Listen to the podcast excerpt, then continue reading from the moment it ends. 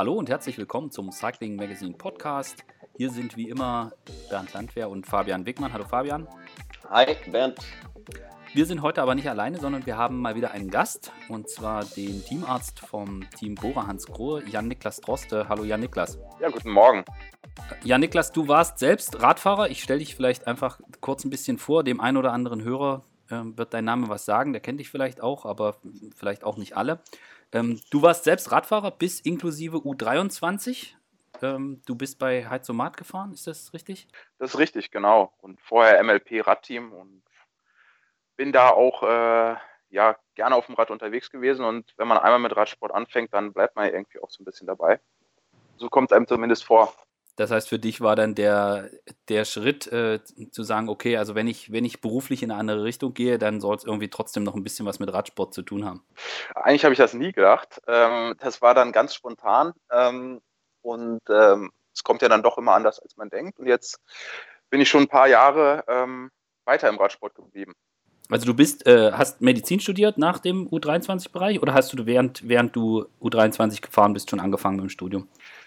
Ich habe komplett die ganze Zeit, die ich gefahren bin, schon studiert und habe dann eigentlich relativ gleichzeitig mit dem Aufhören des, sag ich mal, richtig Radfahrens dann auch so die letzten Züge meines Studiums gehabt und war dann auch vor der Entscheidung, okay, fahre ich weiter oder fahre ich nicht weiter. Da ist aber irgendwann der Punkt, wenn man dann auch ins praktische Jahr geht, dass die Zeit doch dann nochmal eingeschränkter ist, und dann habe ich mich entschieden, mein Studium fertig zu machen und das Radfahren nur noch in den Freizeitbereich zu verlagern.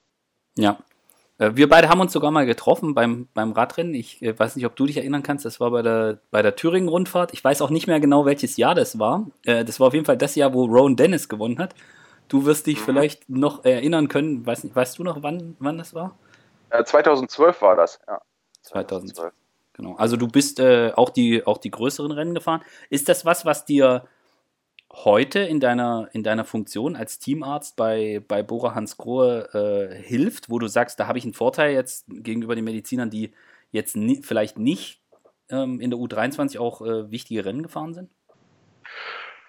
Also ich kann es ja nicht vergleichen, deswegen ist das nur so die Vorstellung, aber ich glaube, dass viele Themen, die wirklich jetzt spezifisch im Radsport sind oder auch wenn es dann über die rein medizinischen Sachen hinausgeht, gerade was das eben dann doch mit einem als Fahrer macht oder wie sich das anfühlt oder was auch manchmal dann so Sachen sind, die einen in der Situation dann dran erinnern, wie das selber war als Radfahrer oder was das auch eben für Gefühle auslöst, da ist man, glaube ich, dann doch schon sehr nah dran, und das macht einem manche Entscheidungen dann auch ein bisschen einfacher, wenn man einfach das Gefühl auch von der anderen Seite her kennt. Ja.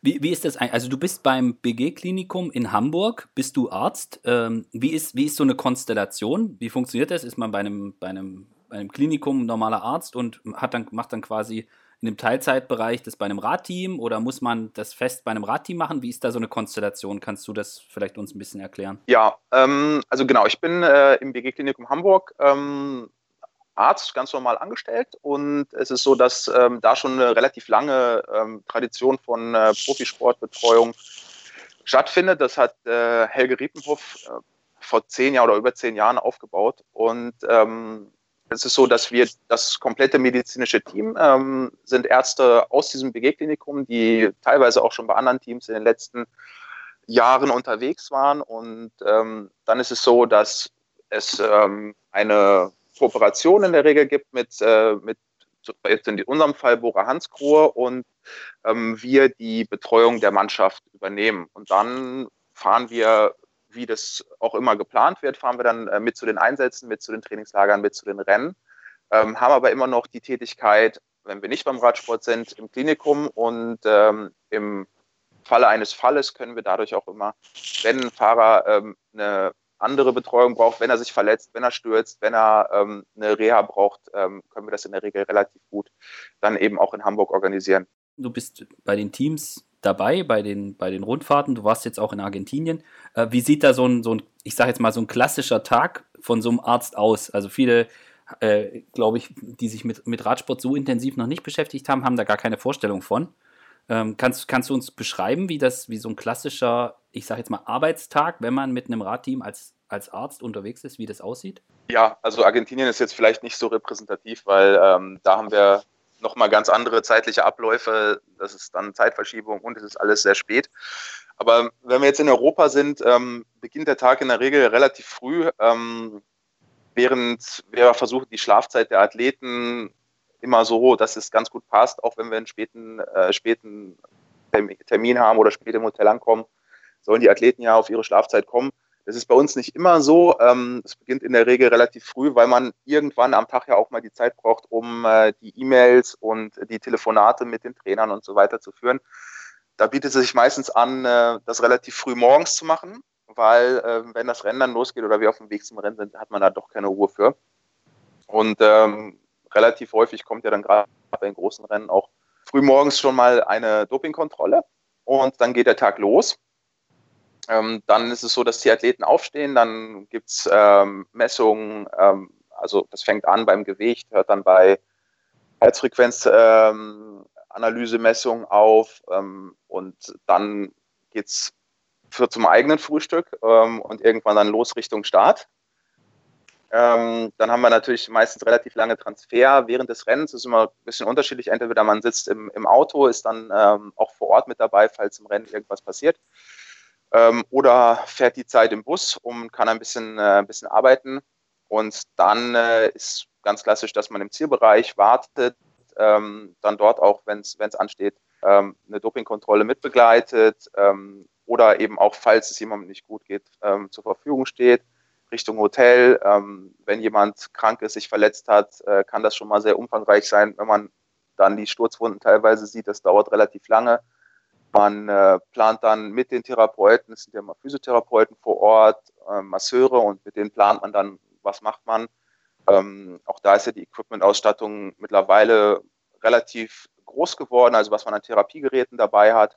Und dann geht es Richtung Abendessen. Man macht dann meistens nochmal eine Runde, hat nochmal die Zeit mit den Athleten, wenn sie schon ein bisschen entspannter sind, ausführlicher zu sprechen. Und dann ist so ein Tag auch schnell vorbei und dann geht man irgendwann spät abends wieder ins Bett und dann geht es nächsten Tag wieder los. Ja, also klingt relativ umfangreich. Da bleibt nicht viel Zeit, da dann selbst mal aufs Rad zu steigen. Ich glaube, ich bin noch nie bei einem Radrennen selber Rad gefahren.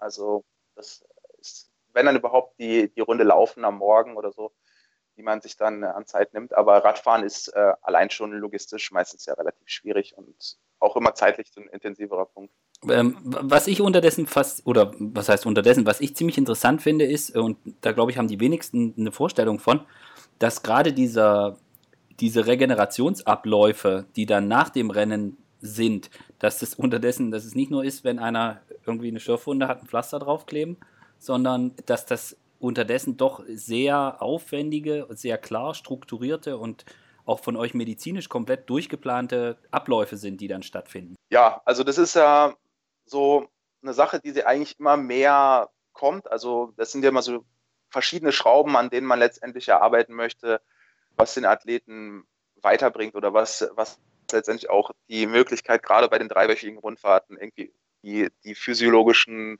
Anpassungen oder Regenerationen zu verbessern. Und da spielt Ernährung eine ganz große Rolle. Da spielt aber eben auch die Entspannung jetzt physisch und auch für den Kopf eine ganz große Rolle. Dann gibt es verschiedene Timeslots, ob das dann eben die Kühlung der Beine, ob das mit Eisbad oder mit verschiedenen Kühlelementen wie Hosen ist.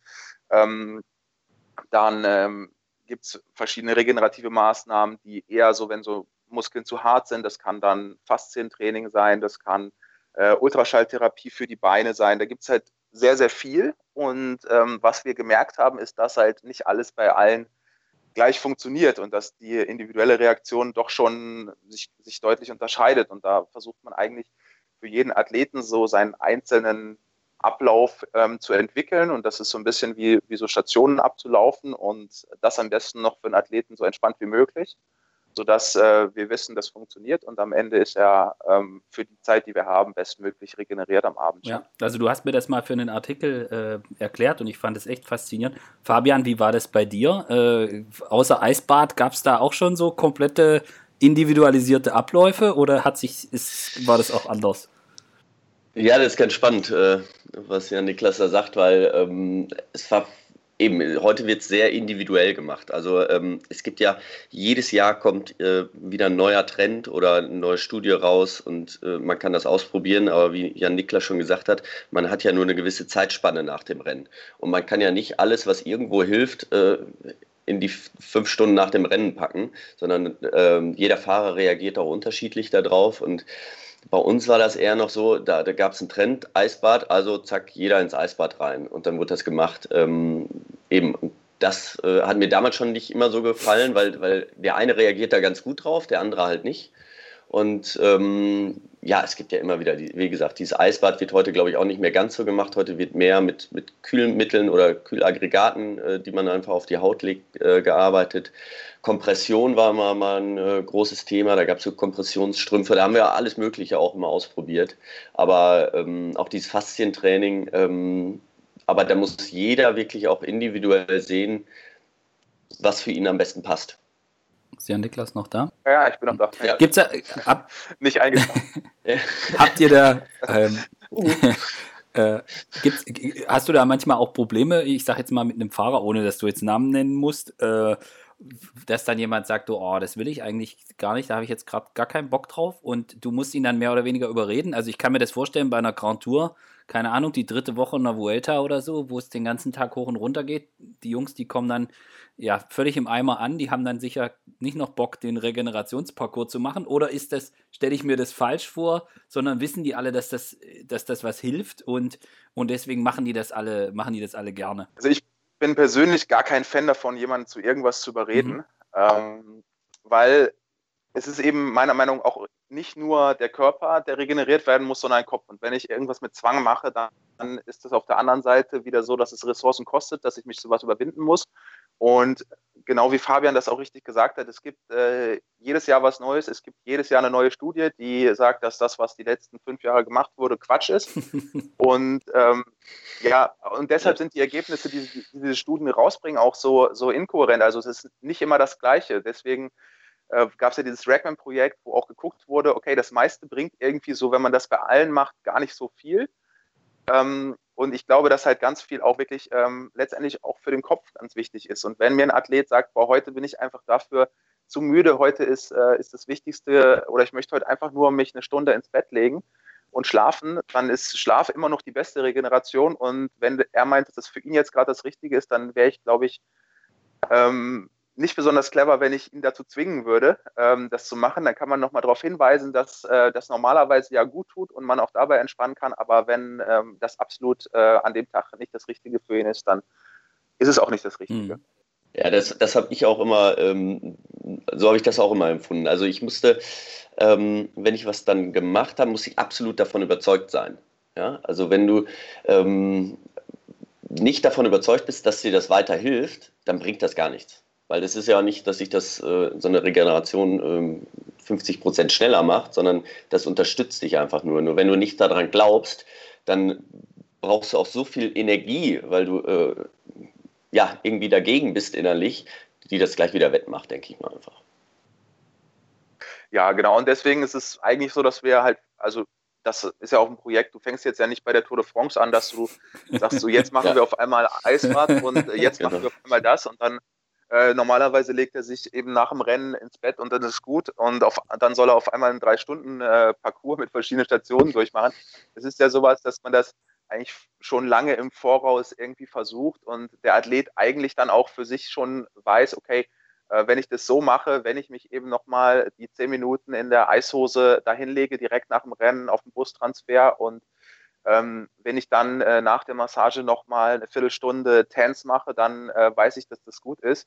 Dann ist natürlich schon, wenn wir das auch vernünftig vorbereitet haben für den Athleten, dass er eben nicht dann nochmal irgendwo hinlaufen muss, um das zu machen, dann ist die Schwelle relativ gering. Dieses Niedrigschwellige ist, glaube ich, ganz wichtig, dass es eben nicht mit so einem großen Aufwand verbunden ist und wenn er dann aber sagt, das geht heute nicht oder heute ist nicht der richtige Tag und dann ist es auch in Ordnung, kann er das ja am nächsten Tag wieder machen. Ihr habt es gerade beide gesagt, es gibt immer mal wieder einen neuen Trend und alle paar Jahre eine neue Studie und immer mal wieder einen neuen heißen Scheiß und ein Grund, warum wir das gerne mal mit dir sprechen wollen, ist, Ein Trend, den es jetzt eigentlich schon ein bisschen länger gibt, aber der ist jetzt erst im vergangenen Jahr so richtig hochgekocht, und zwar das Thema Ketone. Ich weiß nicht, wie viele unserer Hörer sich damit schon beschäftigt haben. Ich versuche jetzt laienhaft kurz was zu erklären, und Jan-Niklas, du sagst dann, was ich alles falsch gesagt habe, und kannst dann helfen, dass man es versteht. Also im Endeffekt sind das Energiebausteine, die der Körper selber herstellt, also wenn er in einen sogenannten ketogenen Zustand gerät, also sprich die Glukosespeicher sind geleert, es ist keine Energie mehr da, und dann fängt er an, der Körper aus Fett die Ketone herzustellen, und das kommt irgendwie schon noch aus den Urzeiten, wo wir manchmal noch in der Höhle, gelebt haben und manchmal auch ein paar Tage nichts zu essen hatten, dann konnte der Körper sich quasi damit helfen, und nun erfährt das Ganze einen Hype, weil es Hersteller gibt, die die Ketone mehr oder weniger als Drink anbieten und man die so zuführen kann und dann quasi zusätzlich Energie hat. Habe ich das halbwegs richtig erklärt? Ja, gar nicht so schlecht. Also ist ja eigentlich ein hochkomplexes Thema, wenn man sich das so im Stoffwechsel anguckt. Ja, ne? Das kann ich nicht. Es entstehen, müssen wir glaube ich auch gar nicht, aber genau, es passiert ja immer, also es gibt im Fettsäureabbau, also wenn wir Fett verbrauchen, dann entstehen im Zwischenabbau immer irgendwelche Ketonkörper. Mhm. Und in der Medizin haben wir bei Diabetikern manchmal das Problem, dass es ja so eine Ketoazidose gibt, das heißt, es fehlt Insulin, der Blutzucker ist unfassbar hoch, aber es kommt in den Zellen nicht an, und dadurch entstehen dort trotzdem Ketone. Das ist eigentlich was sehr Negatives und ist auch eine bedrohliche Situation.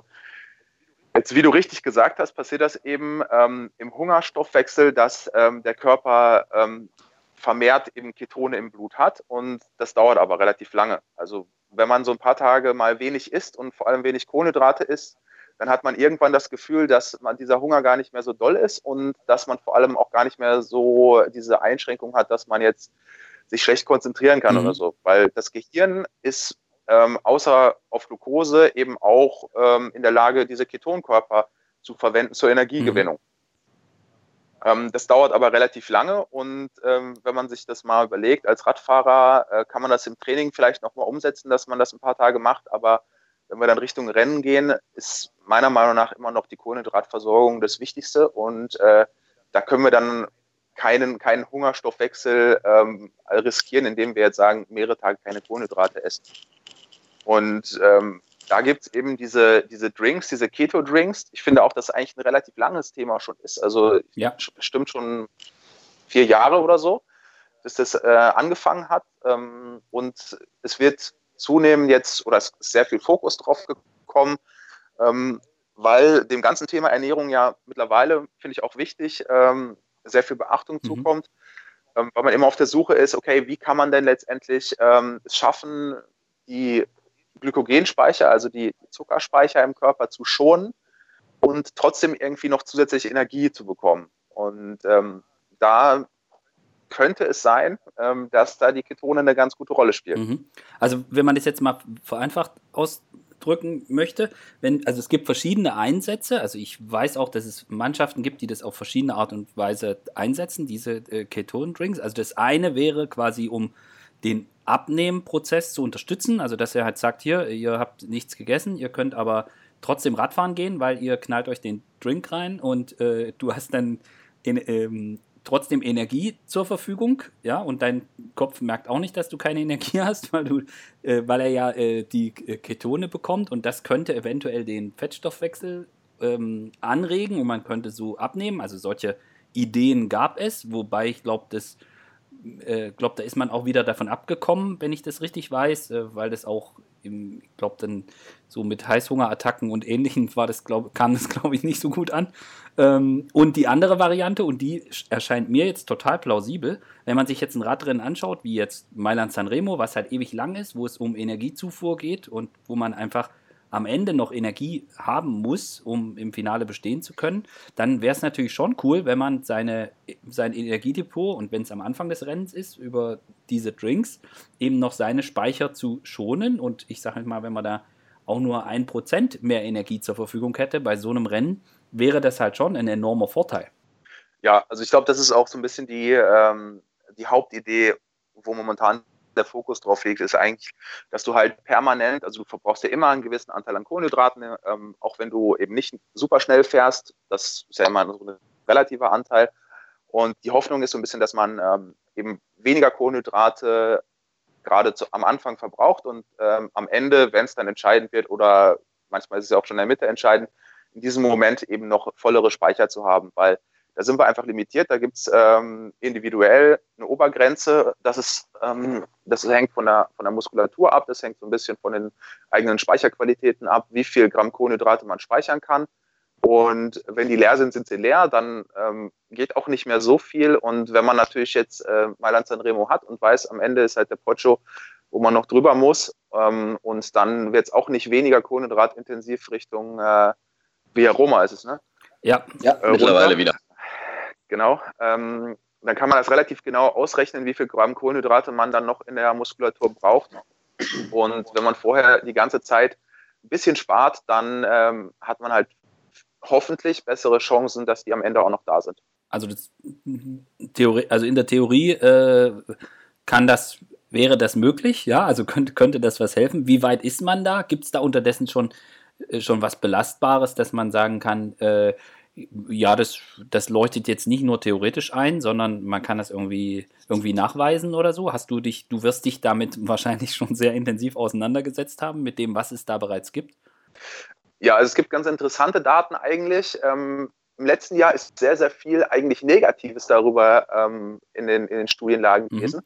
Es lag aber vor allem daran, dass es auch ganz unterschiedliche Produkte sind, ganz unterschiedliche Ketone, die verwendet wurden. Und es relativ viele Produkte gab, wo die Athleten Magen-Darm-Beschwerden hatten. Es ist auch vom Geschmack, wenn man das mal probiert hat, es ist nicht besonders angenehm, ne? So ein Keton zuzuführen. Es schmeckt wirklich nicht gut. Okay. Und das hat bei vielen in diesen Studien eben dazu geführt, dass die Magen-Darm-Beschwerden hatten.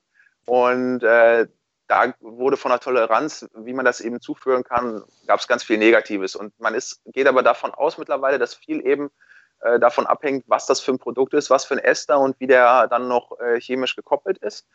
Und da gibt es auch was ganz für einen Magen hat. Ja, genau. Ja. Es ist ja auch immer unterschiedlich, ne? Das ist ja auch bei den Kohlenhydratgetränken, da reagiert ja auch jeder unterschiedlich. Der eine, der kann sich die literweise reinpfeifen und der andere muss dann in der entscheidenden Phase mal aufs Klo. Haben wir ja auch schon gesehen im letzten Jahr oder vorletztes Jahr. Ja, 2 Flaschen Durchfall, genau. Ja. Genau, ja. So wird das wahrscheinlich auch sein, ne? Ja, also das ist auch wieder so eine Sache. Also es gibt, ich weiß nicht, du kennst es ja vielleicht auch noch, Fabian, oder? Weißt du, wenn du jetzt Rennen fährst und Rennen hat ja auch ganz viel mit Leiden und Entbehrung zu tun und Nahrungszufuhr ist ja auch nicht immer nur eine Zufuhr von Energie, sondern das hat ja auch ein bisschen immer einen belohnenden Charakter und hat ja auch was mit Erholung und Entspannung zu tun. Und wenn du dir jetzt mal so ein richtig unangenehm schmeckendes Getränk vorstellst, und das sollst du jetzt im Rennen trinken oder direkt davor. Das ist halt jetzt auch für den Kopf nochmal zusätzlich Stress, ne? Ja. Ja, der muss halt, genau. Und damit geht halt jeder Fahrer auch wieder individuell um. Für den einen ist das kein Problem, der trinkt da irgendwas und dann ist gut. Und der andere, der reibt sich da wirklich dran auf, ne? Und überlegt nur eine halbe Stunde, wie eklig das ist, was er gerade getrunken hat. Aha. Ja, und so wie ich hatte so eine Studie in Oxford, hatten sie, glaube ich, gemacht. Das ist ja auch nicht so, also was ich da gelesen habe, die sind eine halbe Stunde gefahren, ich denke mal auf einer Rolle, die haben einen Test gefahren. Und im Schnitt sind die 400 Meter weitergefahren in einer halben Stunde. Das ist ja jetzt auch nicht die absolute Welt, ne? Und da muss man wahrscheinlich wirklich auch sehen, was bringt das jetzt dem Fahrer? Dem einen kann es wahrscheinlich was bringen und dem anderen bringt es nichts. Und das sind die Sachen, die man wahrscheinlich auch individuell dann ausprobieren muss und selber testen muss, ne? Ja, und das ist genau richtig, was du sagst. Also man muss ja auch immer sehr, sehr kritisch betrachten, was sind das für Studien, wie sind die durchgeführt worden und mit welchen Leuten. Also die meisten Studien werden ja immer noch mit Sportstudenten oder sowas gemacht. Und dann hast du jemanden, der in einer Woche 6 bis 8 Stunden Sport macht, und du überträgst die Ergebnisse auf jemanden, der in der Woche 25 bis 35 Stunden Sport macht. Ja? Mhm. Und dann ist immer die Frage, ist das eigentlich, was wir da lesen, ist es 1:1 übertragbar auf die Subgruppe, bei der das angewendet werden soll. Das ist immer so ein bisschen der kritische Punkt. Und da bin ich immer sehr kritisch und deswegen bin ich der Meinung, man muss das immer noch mal sehr individuell betrachten und muss es auch individuell testen, ob das überhaupt funktioniert. Ja. Ja, ja, weil eben das, was du vorhin sagtest, das ist ja, wenn man dann Magen-Darm kriegt, das ist ja ein Riesenrisiko. Also kann ich jetzt 1% schneller werden oder besser werden, wenn ich die nehme?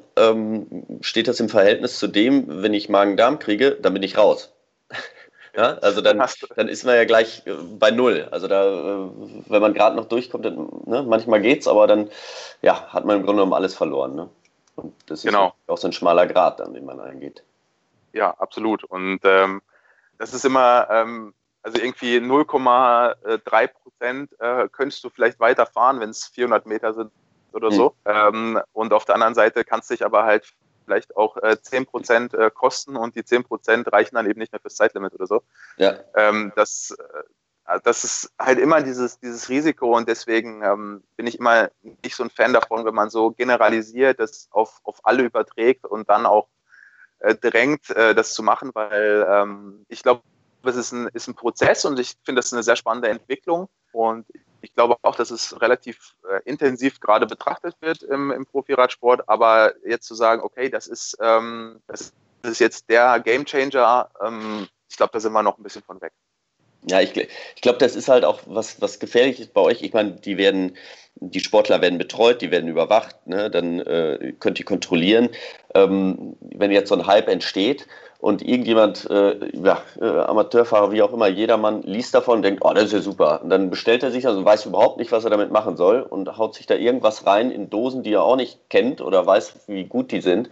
Das finde ich auch immer relativ gefährlich. Da müsste sich, also wenn man sowas, denke ich mal, ausprobiert, sollte man das auf jeden Fall auch immer unter ärztlicher Obhut machen, beziehungsweise sollte das jemand erstmal eine Empfehlung geben, wie viel man davon von irgendwas auch nimmt. Ne? Ja, und ich weiß nicht, ob jeder meiner Meinung zustimmt, aber das ist immer wieder das, was ich letztendlich auch den Athleten sage. Also das ABC muss man halt sicher beherrschen, bevor man sich mit diesem ganzen fancy Shit beschäftigt. Ja. Ja? Und es ist immer cooler, sich mit dem fancy Shit, der am Ende vielleicht 1% ausmacht, kann man sich wochenlang mit beschäftigen und kann sich da seine Gedankentürme bauen. Und das ist alles cool, aber wenn man am Ende vergisst, dass man genug trinkt im Rennen oder dass man eben trotzdem noch Kohlenhydrate zuführt oder dass man mit 3 Stunden Schlaf eben dann doch nicht so richtig erholt ist, dann klingt das alles nicht. Ja? Das absolut meine Meinung. Das ist nämlich genau das Ding, weil das war glaube ich, das ich oft in der Vergangenheit oder meiner Karriere mitgekriegt habe. Dann war wieder ein neuer Trend und dann muss das gemacht werden und jeder musste das bis zum Ende machen und im Endeffekt war vielleicht ein bisschen länger schlafen genauso gut oder wesentlich besser. Also, dass man es dann nicht übertreibt. Auch mit den Faszienrollen, als das am Anfang aufkam. Ja, und je mehr, desto besser ist dann auch nicht der Fall. Ne? Also, da kann man sich die Muskeln dann auch zerstören. Also, da muss man schon immer individuell drauf achten. Und jeder muss da für sich auch das Mittelmaß oder das richtige Maß finden. Ich stelle mir gerade vor, wie Fabian bis nachts um 4 auf der Faszienrolle rumturnt. Einschläft. Und gleichzeitig Kopfhörer drauf hat und Regenerationsmusik anhört. Und Genau. Das ist, ja, ich meine, das ist ja wirklich die Gefahr. Ich meine, jeder Fahrer, jeder Profi will ja auch besser werden. Ja? Also es ist ja, die lange dabei sind und auch lange dabei bleiben, die sind so lange dabei, weil sie einfach aus Leidenschaft Radsportler sind, Profi sind und wirklich auch alles dafür tun wollen. Und viele greifen dann auch wirklich so nach so kleinen Sträumen, noch 1% oder 0,5% noch besser zu werden und denken dann, ja, viel hilft viel. Und das geht dann natürlich genau ins Gegenteil wieder über. Ich glaube, dass da gerade auch eigentlich genau das Gegenteil manchmal sogar vielleicht dann besser helfen würde, wenn man mal schaut, was sind denn eigentlich Sachen, die nicht gut laufen, anstatt dass man was immer noch obendrauf macht, um zu optimieren. Vielleicht manchmal was wegnehmen, was eigentlich negativ ist. Also das ist, finde ich, ganz häufig so, dass eigentlich man vielleicht sogar zu viel macht oder die Abläufe nicht optimal sind und man am Ende mit weniger, nur besser gesteuert oder besser angewendet, vielleicht sogar noch mehr rausholt, als immer noch was obendrauf zu machen. Und das ist, glaube ich, ein ganz häufiger Fehler. Ja. Also für mich war das damals, ich hatte auch lange Zeit einen Ernährungsberater, das war für mich schon mal ja, ein wirklicher Schritt. Da haben wir einfach so ja, Lebensmittelunverträglichkeitsprüfungen habe ich da gemacht und da wusste ich einfach, okay, das Produkt, das esse ich zwar und da kriege ich auch keinen Durchfall von, aber das kann ich nicht so gut verarbeiten. Und dann haben wir da einen Plan aufgestellt und allein sowas, das sind ja kleine Dinge. Wenn du einfach weißt, so diese 7 Produkte, ob es Mais ist oder was auch immer, die lasse ich jetzt besser weg und esse nur das, was mir auch wirklich gut tut, dann ist das schon mal eine relativ einfache Sache, ja, wie man sich besser einstellen kann. Ne? Ja, da gibt es ja manchmal auch Szene, wo auf einmal dann 80 Lebensmittelprodukte wegfallen. Da finde ich dann wieder, ist das schon relativ. Wenn Bier da drunter fällt, ist das schon natürlich schon mal doof. Ja, das ist auch manchmal gar nicht so schlecht für die Regeneration. Ja. Ja, bester Mann. Also sprichst du aus dem Herzen. Also was ich bei dieser ganzen Debatte, und ihr habt das jetzt mehr oder weniger schon angesprochen, ohne dass wir komplett drüber gesprochen haben, ist dieser Hype. Und das ist eigentlich das, was ich da total interessant finde an dem ganzen Ding, dass so ein Hype entsteht und der wabert auch komplett durchs Peloton. Also ich habe mit einigen gesprochen, die sagen, dieses und jenes Team, die super erfolgreich waren, die haben das bei der Tour de France komplett sich reingeknallt, haben die alle gemacht. So. Oder die bei der Mannschaft und so, die Klassiker komplett. So, ich meine, man muss auch sagen, diese Keton-Drinks sind jetzt auch nicht günstig. Also da geht es richtig ums Geld, wenn man, ich sage jetzt mal, eine ganze Mannschaft Tour de France damit bestücken möchte über den ganzen Monat. Ich weiß nicht, Jan-Niklas, du weißt vielleicht eine Zahl, aber ich schätze mal, so einen mittleren 5-stelligen Betrag müsste man da schon rechnen. Also das ist jetzt auch nicht so super günstig, dass man sagt, jo, machen wir mal, das ist Kasten Sprudel kaufen wir ja auch so. Aber dieser Hype, der da entsteht, die nehmen das möglicherweise und wenn man dann mit jemandem von der Mannschaft spricht, der sagt, nee, kannst vergessen. Und das ist eigentlich so ein Phänomen, was ich total interessant finde, wie das so gegenseitig sich ansteckt. Und das eine Team, die Fahrer reden dann miteinander, da sagt dann der eine, bei uns, da hat mal jemand einen Vortrag dazu gehalten, wir finden das irgendwie nicht cool und dann sagt jemand anderes, aber bei uns und das und hast du davon gehört. Das ist eigentlich so ein Phänomen, was ich total interessant finde und dadurch, dass dieser Hype entsteht, ich meine, die Unternehmen, die das anbieten, für die könnte es gar nicht besser sein, als dass es in den Medien dieses Hype-Thema gibt, weil dann kommt jeder Hobbyfahrer, wie Fabian vorhin gesagt hat, oder nicht jeder, aber einige, die dann sagen, ich brauche das auch unbedingt. Ich trinke dann zwar hinterher 4 Leffe nach dem Training, aber ja, ich brauche jetzt unbedingt dieses Ding, weil das ist der neueste heiße Scheiß. Und damit, wenn das mal in diesen Jedermann-Markt käme, könnte man natürlich auch unfassbar viel Geld verdienen. Aber dieser Hype, das ist halt was ich extrem interessant dabei finde und wo ich auch sage, man kann das dann auch gar nicht irgendwie aufhalten. Also ich weiß auch nicht, wie macht ihr das im Team? Ich kann mir vorstellen, Jan-Niklas, dass da viele Fahrer auch auf dich zugekommen sind und haben gesagt, du, ich habe davon gehört, wie ist denn das? Ja, also, aber das ist ja ein bisschen auch unsere Zeit, ne? Also es wird halt alles medial auch genutzt und es sind ja häufig dann auch so Themen, die auch Sponsoren oder Interessen von irgendwelchen Firmen noch dahinter haben. Ich weiß noch, wie das Thema war mit dem Produkt, was ein anderes Team verwendet hat, was eigentlich nur ein Kohlenhydratprodukt ist und das beim Giro eingesetzt hat. Und die Idee ist ja total alt. Also ich weiß, dass ich vor über 10 Jahren schon mit irgendwie 80 Gramm Kohlenhydraten in der Flasche gefahren bin.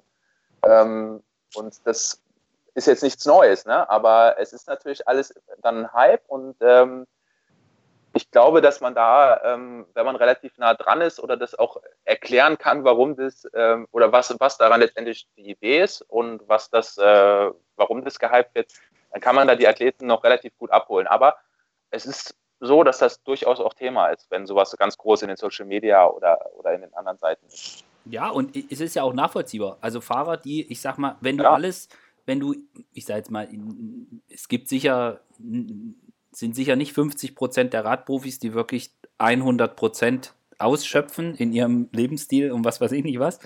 Aber wenn du da schon relativ nah dran bist, und ich denke, das ist jeder Profi, dann ist man natürlich, wenn man der Meinung ist, okay, ich trinke so etwas und das bringt mir 0,5%. Ich meine, was trinken ist relativ einfach im Vergleich zu dem Aufwand, den man sonst betreibt. Und dann ist natürlich auch der Wunsch natürlich auch total verständlich, dass jemand sagt, ey, guck mal, die müssen nur was trinken und das bringt 1%.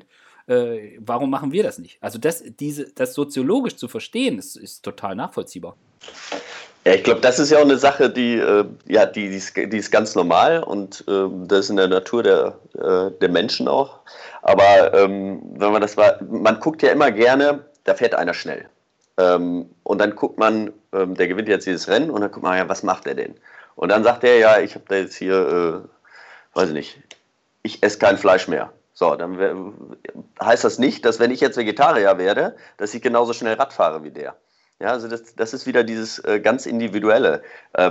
Ich kann mir nicht, also Peter Sagan als super Beispiel, der fährt ja auch nicht nur Rad. Was der in der Muckibude macht oder wenn er sich am Wochenende mal im Winter auf sein Crossbike da setzt und Motorrad fährt, ist vielleicht auch nicht das Beste. Auch für ihn funktioniert das. Er ist mit dem, was er für sich gefunden hat, wie er trainiert, wie er sich vorbereitet, ist das beste Rezept. Und Leute probieren das immer gerne so abzukupfern, aber das funktioniert halt nicht bei jedem. Das glaube ich. Da bin ich bei dir. Worauf ich jetzt so ein bisschen hinaus wollte, ist, wie man da auch als Team mit umgeht. Also wenn jetzt ein Fahrer zu Jan-Niklas kommt und sagt, ja, guck mal da und das. Ich weiß, es gab vor, weiß nicht, 15 Jahren oder so, gab es, wie hieß denn das, Dextran oder so, Fabian? Da gab es so einen riesen Hype auch um Dextran. Also ja. Ich weiß nicht mehr, so eine grüne Flasche. So, und das war unfassbar. Was das war, also ich musste jetzt bei diesem ganzen Ketonzeug, musste ich auch daran denken. So, da gab es auch einen riesen Hype drum. So, und ja, das ist ja im Grunde so eine Zuckerlösung, ne? Das war ja so ein, heute sind es die ganzen Gels. Das gab es ja früher noch nicht. Da gab es Riegel und aber das war so eine hochkonzentrierte Kohlenhydratflüssigkeit und die habe ich auch einige Mal genommen und ich musste jedes Mal nach dem Rennen direkt aufs Klo. Also das war für mich zum Beispiel absolut, ich habe da einen sehr empfindlichen Magen gehabt, deswegen habe ich auch im Rennen auch ganz viel Wasser getrunken. Also nicht immer, ich hatte immer eine Flasche, so ein Mixgetränk, Kohlenhydrat-Mixgetränk und eine Flasche Wasser. Weil wenn ich das nur getrunken habe, dann hat es mich einfach zerrissen. Das habe ich nicht vertragen. Und eben, das meine ich halt auch. Der eine kann das, der kann jede Flasche, haut die weg und hat damit überhaupt kein Problem vom Magen her.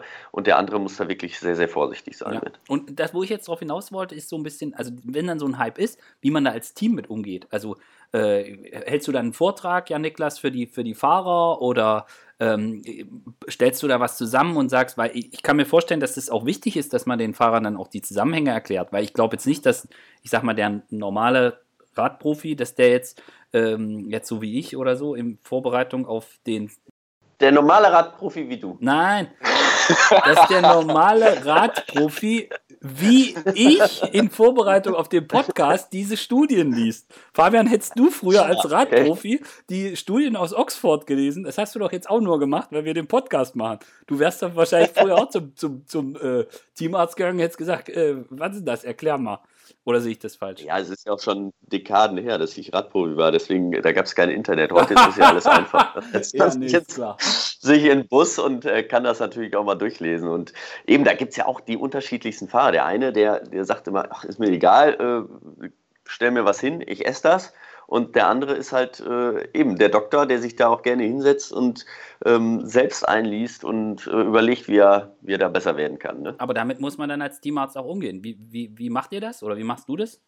Also ich glaube, das Problem ist, wenn du mit sowas überrascht wirst. Ne? Also wenn du jetzt, wenn man jetzt anfangen würde, drüber nachzudenken und du mich jetzt hier auf dem falschen Fuß erwischt hättest und ich von dem ganzen Thema noch nichts gehört hätte, das wäre relativ blöd, ne? Weil wenn du dann da stehst und dich ein Fahrer fragt, hier, wie ist das denn eigentlich mit den Ketonen und so, das ist blöd. Aber wie wir vorhin schon gesagt haben, das Thema ist ja schon in der Szene relativ alt. Also das ist ja schon ein paar Jahre da und das ist ja so, dass man da auch schon verschiedene Sachen jetzt getestet hat oder rumprobiert hat. Und ich glaube, das Einbeziehen des Athleten, was die Idee dahinter ist, ob das dann eben ein Vortrag sein muss oder meistens finde ich es effizienter, wenn man sich dann mit einer kleinen Gruppe zusammensetzt, das dann wirklich mal durchzusprechen, okay, darum geht's.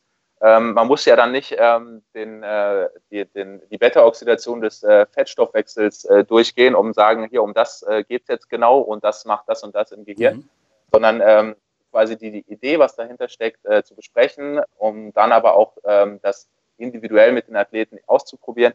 Dann ist das eine Sache, wo man die relativ schnell mit ins Boot holen kann, ja? Wenn man da transparent ist und sagt, hier, pass auf, es geht um das und das. Wir wollen aber das nicht als pauschales Angebot jetzt hier einfach nur raushauen, sondern es geht darum, dass wir eigentlich das gerne wissen würden, ob es wirklich einen Effekt hat. Und dann kann man da relativ gut das Ganze vorbereiten und ist aber auch dann mit den Athleten zusammen in dem Projekt. Und dann gibt es eigentlich so unangenehme Situationen nicht. Ja? Weil wenn das ein Projekt ist und das ist halt dann auch ein Prozess, das entwickelt sich ja auch, dann wird man da nicht so überrascht. Also ich habe das jetzt auch gar nicht in die Richtung gesehen, sondern ich wollte einfach wissen, wie man das heutzutage macht, weil ich glaube, auch für Fahrer ist es ja wichtig, weil die werden ja dann auch, also irgendein Journalist liest dann irgendwas, ja, und der sagt dann, wie ist denn das mit euch hier, Ketone und so, und dann wird der Radfahrer gefragt und das ist natürlich auch, also gerade in dieser Konstellation, wo ja alles irgendwie sofort in Verruf kommt, dass das irgendwie Doping sein könnte und irgendwie was Negatives ist, ist es ja für den Fahrer auch wichtig, dass er Informationen hat, dass er dann auch sagen kann, du, pass mal auf, so und so ist das, oder dass er halt eben sagt, nee, weiß ich nicht, habe ich keine Ahnung von, ja, aber das ist ja auch eine Ebene, wo ihr die Fahrer dann mit ins Boot holen müsst, gerade wenn es so ein Hype-Thema gibt, und ich glaube, das war ja, also schon, das stimmt, das ist schon länger, aber so richtig der große Hype war jetzt, glaube ich, erst letztes Frühjahr und dann letzten Sommer. Und da hat es ja dann auch quasi jeder mitbekommen. Aber mein Eindruck war jetzt auch so, dass jetzt nicht jeder Radfahrer genau erklären konnte, was das genau ist und wofür das eigentlich eingesetzt wird. Also ich wollte jetzt eher so in diese Richtung das auch anschieben, dass man dem Fahrer damit auch hilft. Ja, also ich glaube, dass letztendlich die Aufklärung der Fahrer, ob das jetzt eben Wissensvermittlung ist, das hängt auch so ein bisschen davon ab. Es gibt ja Fahrer, die sind bei sowas sehr interessiert und wollen das wissen, und ein anderer Fahrer interessiert sich da nicht für, der sagt aber auch, boah, das schmeckt so scheiße, das möchte ich eh nicht trinken.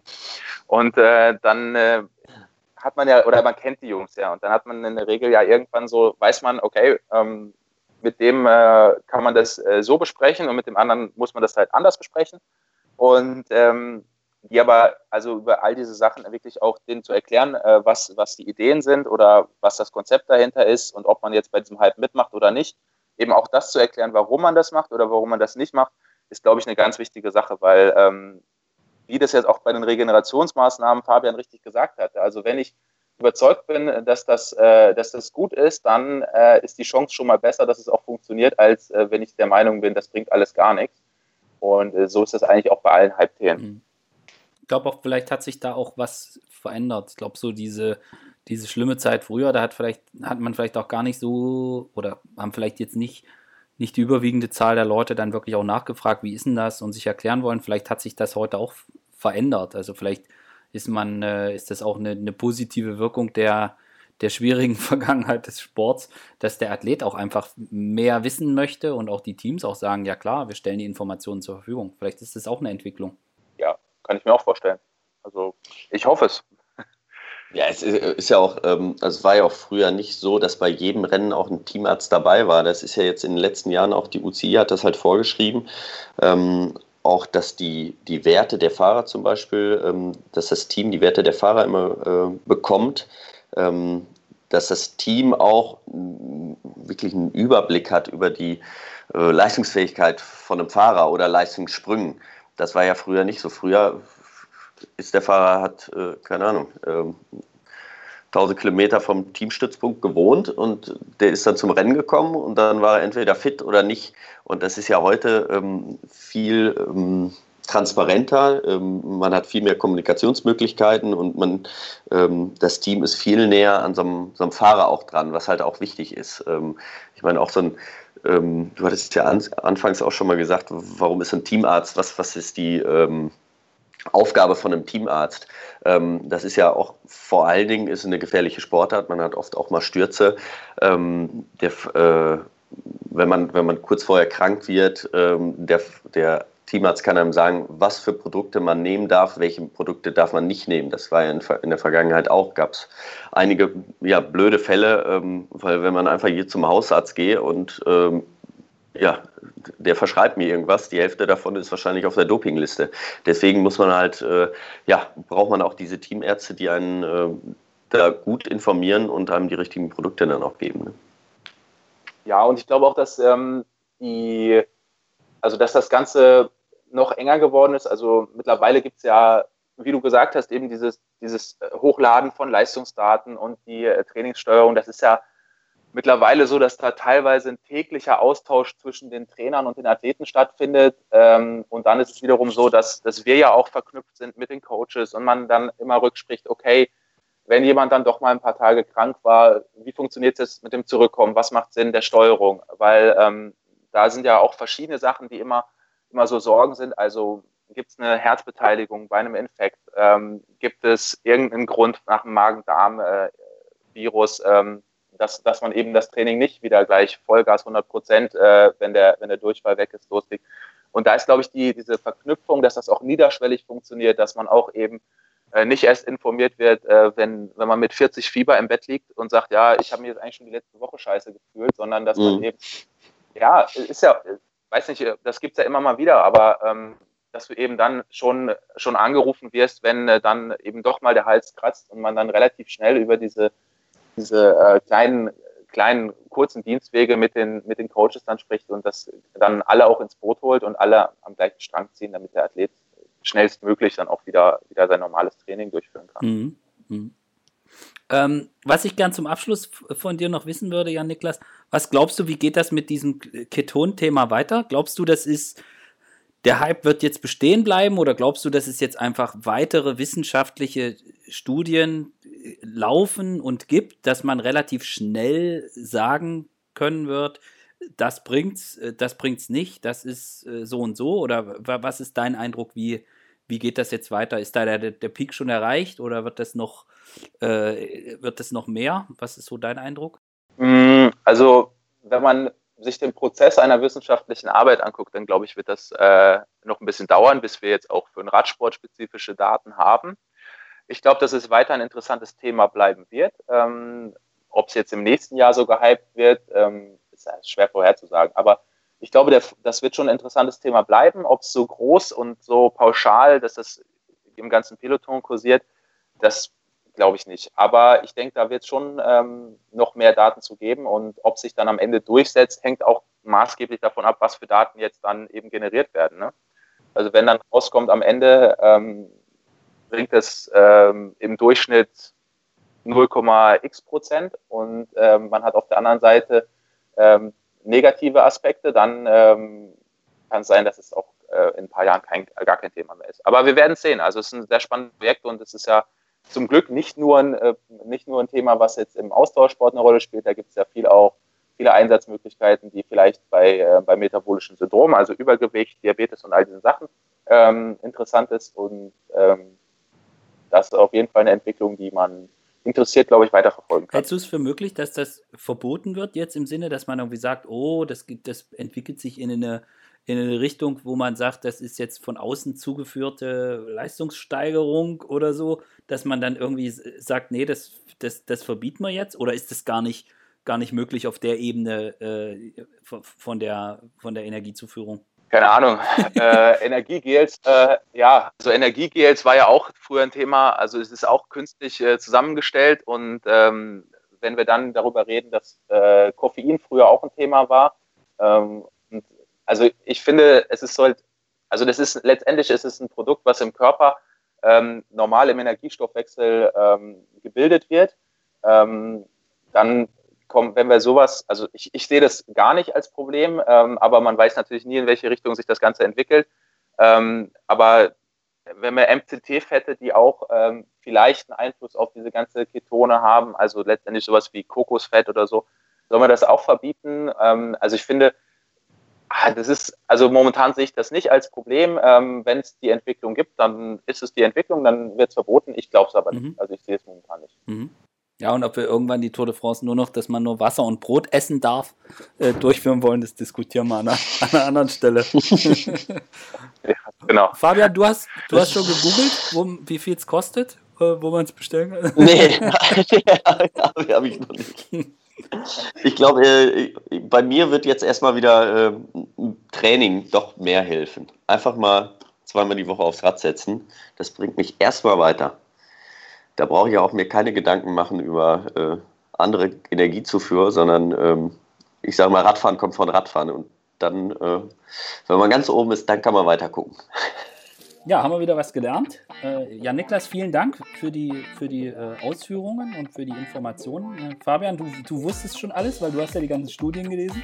Ja, weil du mir gesagt hast, dass wir einen Podcast darüber machen. Ja, so ist das. Nein.